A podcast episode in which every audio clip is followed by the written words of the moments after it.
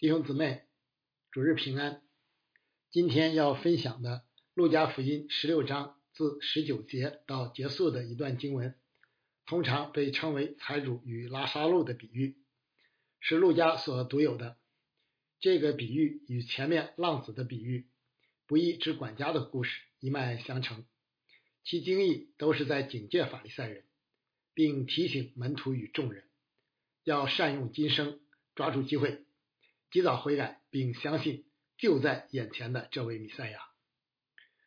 如果说浪子的比喻重在及时悔改，不义之管家的故事重在抓住机会的话，那么今天这个比喻的重点就是让人知道不如此行的严重后果。一旦错失了神所留的机会，一切的后悔可就都无济于事了。只是可惜，法利赛人不仅不听劝。反而继续与主耶稣为敌，拒绝悔改与回头。尽管这只是一个比喻，不能过度解读，但其中却包含着清晰的教训，不仅是关于死后的，更是关于今生的。比喻的目的本来就是为了揭示那些难以明白的奥秘，因此，以下我们就存着受教的心，从死后。相信和财主这三方面，来看看这段经文所包含的那些教训。分享之前，我们先一同祷告。天父，感谢你启示了你的话语，叫我们可以查验何为你善良、纯全、可喜悦的旨意。以下的时间，恭敬的仰望交托在主的手中，求主将那赐人智慧和启示的灵大大的赏给我们。开启我们，光照我们，好叫我们看出你话语当中的奇妙。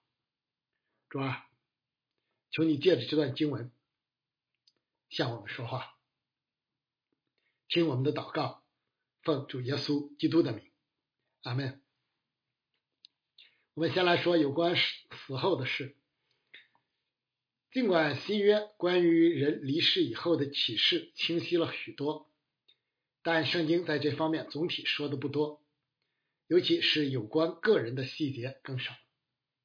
但这个比喻中却包含了以下明确的教义，是我们可以笃定相信的。主耶稣向我们讲说这些事，为的是借着来世的景况，兼顾我们的信心，让我们带着盼望善用今生的每一个机会，以备随时进入永生。摩西早就看清楚了这一点，并为此教导说：“隐秘的事是属耶和华我们神的，唯有明显的事是永远属我们和我们子孙的，好叫我们遵行这律法上的一切话。”首先，这比喻明确宣告人死后必定有审判，正如希伯来书所言：“按着定命，人人都有一死，死后且有审判。”自始祖犯罪以后，肉身的死亡就是每个人必然的结局。亚伯拉罕、拉萨路和财主都一样。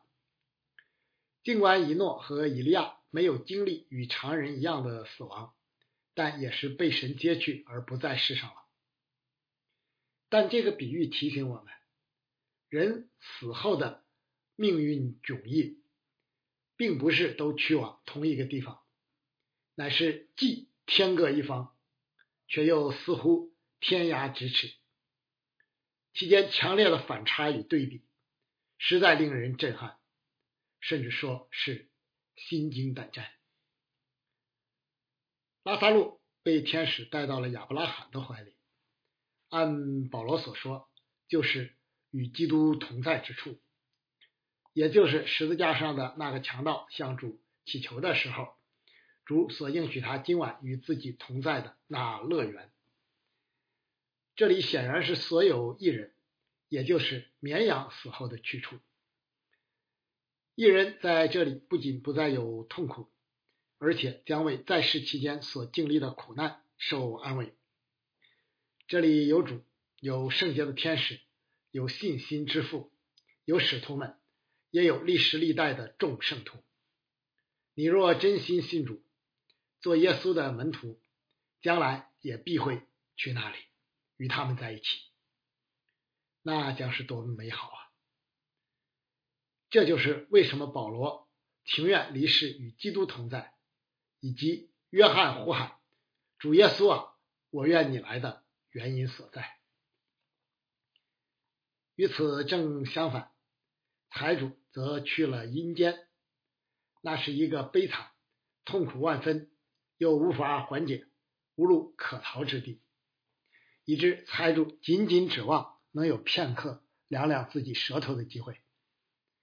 这里是所有不义之人，也就是生前不肯悔改、相信主耶稣之人的去处。尽管比喻中的描述是象征性的，不需要按字面儿理解，但悲惨与痛苦的实质却是不容置疑的。而且一定超过语言与文字所能描述的。相信没有人愿意身临其境。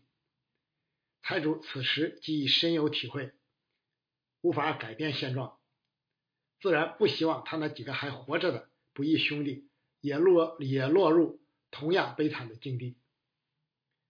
哎，既然如此，我们岂不更当热心传扬福音，抢救抢救更多的灵魂？免受这永远的惩罚吗？呃，有人认为亚伯拉罕的怀里与天堂同意，而阴间就是地狱；也有人认为这两处是指呃已死之人灵魂的暂居之地，到身体复活、最后审判的日子才进入天堂或地狱。但无论如何，人死后审判立即开始。信与不信将承受完全相反的命运，这一点却是确凿无疑、清晰无误的。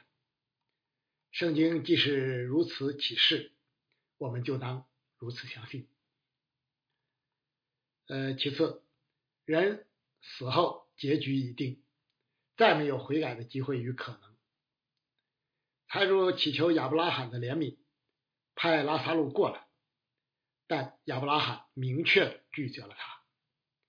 在你我之间有深渊限定，以致人要从这边过到你们那边是不能的，要从那边过到我们这边也是不能的。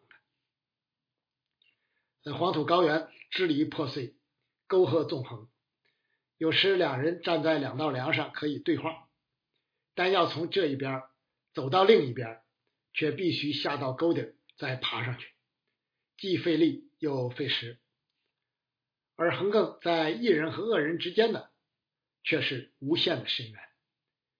即使两下能彼此对话，也是完全不可能再走到一起的，因为那是天堂与地狱之间的隔绝。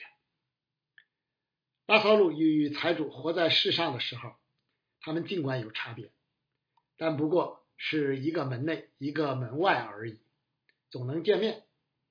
但在这里，差别可就不是量的，而是质的了。人活着的时候，因这些事不容易理解与相信，于是就多不以为然，不愿意为未来预备，像这个无知的财主一样。一旦进来了，后悔又有什么用呢？愿我们常常记得主耶稣的话：“那没有看见就信的，有福了。”回来与归正，只能在人活着的时候，死了以后就没有机会了。从这个角度说，这也是神的智慧与恩典吧。人之所以要经历劳苦愁烦的一生，不就是因为神有恩典、有怜悯？要给人得救的机会吗？可惜，很多人都像这无知的财主一样，完全被今生短暂的享乐所诱惑，整天所追求的都是奢华啊宴乐、锦衣玉食，从而错失了良机。由此可见，传福音、信耶稣都是相当紧迫的事情，因为谁都无法掌控人生。不知道哪一刻死亡就会降临。呃，曾听人说过，等年老退休了再来信耶稣。只是谁知道自己未来的人生是什么样子？是否还有机会呢？保罗说：“看呐，现在正是悦纳的时候，现在正是拯救的日子。”强调的就是要抓住还活在世上这有限的时间。第三，人死后灵魂能有知觉，能感受到痛苦与安慰，就像财主与拉萨路所分别经历的一样。教会历史上曾有一种异端，认为人死后终将灰飞烟灭，什么都没有了，是与这里以及圣经其他各处明显的启示相违背的。阴间或地狱其中的痛苦之一，就是不仅能亲身经历其间烈火的无情，而且能感知天堂或乐园的美好，但却只能哀哭切齿。也许你会疑惑：神既然就是爱，真的会如此对待人吗？这不是太残忍了吗？尤其是想到我们那些尚未信主就离世的亲人或朋友，就更令我们难以接受。但圣经对此却没有留一点余地。我们该如何以信心与此调和呢？我们可以从不同的角度来思考并回答这个问题：一是问我们，难道比神的爱更多、更大吗？既然神就是爱，却又设立地狱，一定有其道理。即便我们一时不能测透，也当相信神的良善与智慧，而不是质疑。这是一个信徒信心的基本体现。二是不要以我们的有限，将我们在今生的经历、情感等推广至死后的世界，就像那些因不明白圣经而企图刁难主耶稣的撒都该人一样。人世间的各种关系，无论婚姻还是亲子，都不过是暂时的，只存在于活在肉身的时候。到了那边就不存在了，唯有与主，呃，唯有与神、与主耶稣以及主里弟兄姊妹的关系才是永恒的，是真正能带入天国的。重生不仅意味着生命的改变，同时也意味着重建所有的人际关系。从此，我们有了新的家与新的亲人。三是把人送入地狱的，并不是神，而是人自己。神是人的创造主，为人预备了美好的生活，但也留下了必须顺服的诫命，以及死亡后果的可怕警告。但人却经不住撒旦的诱惑，公然背逆神，坠入罪恶的深渊。神是信实的，言出必行。神又是圣洁而公义的，断不以有罪的为无罪。地狱的存在，恰恰就是神作为创造主与审判主荣耀的彰显。神的慈爱，绝不是表现为对信与不信的一视同仁，那样的爱是与不喜欢不义、只喜欢真理相违背的。神的慈爱，恰恰是通过。耶稣基督的舍命流血，通过罪人的因信称义而彰显出来的。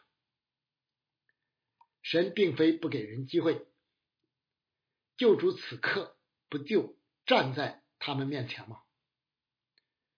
这财主是拉萨路的同胞，位列神子民的群体，知道什么是神喜悦的，但却不肯遵行，怎能陶醉呢？因此。他并没有为自己辩解。罪人的思维模式总是不肯反省自己，反而质疑怪罪他人，甚至对神也是如此。求神保守我们，能长存敬畏的心，先行在神的面前。现在我们来说有关相信的事，有关死后的事，很容易激发人的好奇心。于是就容易引出许多怪异的思想。其实知道上面说的这些基本就够了。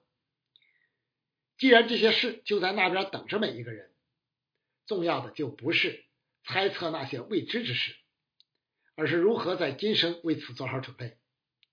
正如使徒使徒彼得提醒我们的：“亲爱的弟兄啊，你们既然预先知道这事，就当防备，恐怕被恶人的错谬诱惑，就从自己坚固的地步上坠落。”你们却要在我们主救主耶稣基督的恩典和知识上有长进，这是与相信或信心有关的事，因为唯有信仰才能联系起可见的生前与不可见的死后。财主已经失去了抓住今生的机会，但却想通过一个神迹警戒并唤醒他的兄弟们。于是求亚伯拉罕派复活的拉萨路去向他的兄弟传道，但亚伯拉罕却通过婉拒他的建议，阐释出有关信心或信仰的两件重要事情：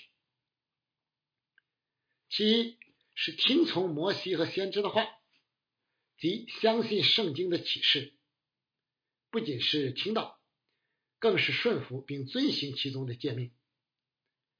对于建立并兼顾信心，呃，对于建立并兼顾信仰和信心就足够了。文士和法利赛人自以为熟读摩西的书，自以为明白神的心意，能做别人的师傅，但却就是认不出眼前的这位耶稣，正是摩西与众先知所预言的那一位。原因是什么呢？就是他们并不照着去行。就像这财主一样，拉萨路每天躺在门口，财主看不见吗？吃他的零碎充饥，他不知道吗？但他却只顾自己享乐，全然漠视那可怜、贫穷、悲惨的骨肉同胞。也许这财主还常去圣殿礼拜呢，但真的认识什么？遵行神的诫命吗？到了阴间。结果一目了然。信心或是信仰，必须建立在神的话语及圣经的磐石之上，除此再没有其他。不仅仅是听到，是知识，更是行道，是经历。现在的人都上过学，都能读圣经，但真正肯遵行的又有几个呢？若是今晚就离开世界，你有把握能交账吗？不要被自己的私欲以及世界的诱惑所累，也一定不要拖延。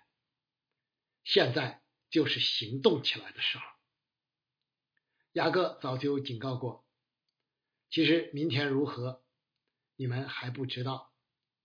你们的生命是什么呢？你们原来是一片云雾。出现少时就不见了。爱惜光阴，效法基督，容身一人，就是为永生准备啊。其二，神迹神迹固然重要，有助于建立信心，但却不是决定性的，不是必须的。常常需要神迹来维持的信心是难以持久的，不见得是真信心。希律王还指望看主耶稣行见神迹呢，犹太人也常如此，但他们相信吗？施洗约翰一件神迹都没有行过，传道不是照样大有果效吗？神迹因为神奇不常见，故很容易吸引眼球，但冲击过后大多就忘记了，因为神迹折服的多是外在。若没有内心的谦卑与顺服，总是枉然。所以，我们不要迷信神迹，以为越多越好，越多越属灵。神迹是神做事的记号，目的是让我们认识背后的神，而不是为满足好奇心，更不是为成就人的野心。还有，一定要当心。因为魔鬼有时也能行神迹，甚至是大神迹、大启示。在这幕后的时代，这样的试探只会越来越多。当然，切不可因此走向另一个极端，拒绝一切神迹。神迹既是出于神，我们的神又是一活神，神迹不是理所当然的吗？神迹骑士是基督教的特色之一，历代经久不衰。更况且，主升天前，啊，主主升天时，曾特别应许，信的人必有神迹随着他们，就是奉我的名赶鬼，说新方言，手能拿蛇，若喝了什么毒物，也必不受害，手按病人，病人就必好了。需要的时候，为了神的荣耀。你不仅能看见神迹，而且还能行神迹。最后，我们说有关财主的事，非常有意思。这比喻中，拉萨路一句话也没有说，他既没有抱怨财主生前的为富不仁，也没有讥笑他死后的哀哭切齿，呃，哀哭切齿，只是默默的承受着主加给他的一切。与此呃形成强烈对比的是，这个财主一直不停的在说话，但也因此应了自己的口定自己的罪的这句话。这个财主受审判，在阴间受极大的痛苦，并不是因为他的财富，啊同样啊，阿萨路在亚伯拉罕的怀里，也并非仅仅因为他的贫穷。亚伯拉罕同样富有，但却在深渊的另一边。你看财主是怎样对待拉萨路的，再看亚伯拉罕是怎样对待三位过路客的，又是怎样对待他那位被掳的侄子罗德的，就可以知道其间的区别了。这个财主活着的时候为富不仁，毫无怜悯的心肠，对拉萨路的苦难视而不见。只追求自己今生的享乐，从没想着为永生投资，自然也就得不到任何回报。彼得说：“你们既称那不偏待人、按个人行为审判人的主为父，就当存敬畏的心，度你们在世寄居的日子。”雅各则说：“你们既然要按使人自由的律法受审判，就该照着律法说话行事。”因为那不怜悯人的，要受无怜悯的审判。怜悯原是向审判跨生。财主在世既无怜悯，现在却祈求怜悯，怎么会得到呢？不要轻看我们今天的所作所为，以为不过是小事，那是会影响身后的。也不要以为只要信主，有了天堂的门票，就万事大吉了。即便在天上也是要交账的，愿我们都能警醒，过好每一天。这个财主真的愚昧，也许你不以为然。他那么富有，没点聪明怎么办得到？若按照圣经的智慧，真还就不是这样。他活着的时候不敬畏神，以自己属世的富有、宴乐为夸耀。不怜悯穷人，不是愚昧是什么？更呢要命的是，即使到了阴间，还是照样自以为是，居然要给亚伯拉罕支招，要如何拯救他的兄弟？一句“我祖亚伯拉罕呐，不是的。若有一个从死里复活的到他们那里去，他们必要悔改，表现的活灵活现。”每每读到这里，我都非常感慨。中国人说“不到黄河不死心”，这财主却是到了阴间心不死啊！箴言说的精彩：“你虽用处将渔网人与打碎的麦子一同倒在臼中，他的渔网还是离不了的。若是他早点丢弃这些小聪明。”寻求那真正的大智慧，又何至如此呢？有意思的是，历史还真就见证了他的愚昧。后来果然有一位拉萨路复活了，结果呢，法利赛人不仅没有因此相信耶稣，反而决心连拉萨路一起杀掉。后来面对主耶稣的复活，犹太人大批悔改了吗？没有，他们依旧与基督为敌，逼迫教会。人几时肯谦卑在神面前？几时肯敬畏神？几时才能进入真智慧的开端？愿我们都能尊主为大，放下自己的小聪明，一心寻求那属天的大智慧。结束今天的正道之前，我们重温主耶稣的另一段教训，同样是提醒并警戒世人。到了末后，人人都将按照在世的形式为人，特别是对待基督徒的态度与行为接受审判。但愿我们到时都能得那右边绵羊的奖赏。当人子在他荣耀里同着众天使降临的时候，要坐在他荣耀的宝座上，万民都要聚集在他面前，他要把他们分别出来，好像牧羊的分别绵羊、山羊一样一般，把绵羊安置在右边，山羊在左边。于是王要向那右边的说：“你们这蒙我父赐福的，可来承受那创世以来为你们所预备的国。因为我渴了，你们给我吃；因为我饿了，你们给我吃；渴了，你们给我喝。我做客旅，你们留我住；我赤身露体，你们给我穿；我病了，你们看顾我；我在监里，你们来看我。”一人就回答说：“主啊。”我们什么时候见你饿了，给你吃；渴了，给你喝；什么时候见你做客旅，留你住，或是赤身露体，给你穿；又什么时候见你病了，或是在监里来看你呢？王耀回答说：“我实在告诉你们，这些事，你们既坐在我这弟兄中一个最小的身上，就是坐在我身上了。”王又要向那。左边的说：“你们这被咒诅的人，离开我，进入那为魔鬼和他的使者所预备的永火里去。因为我饿了，你们不给我吃；渴了，你们不给我喝；我做客旅，你们不留我住；我赤身露体，你们不给我穿；我病了，我在监里，你们不来看顾我。”他们也要回答说：“主啊，我们什么时候见你饿了，或渴了？”或做客里，或赤身露体，或病了，或在监里，不伺候你呢？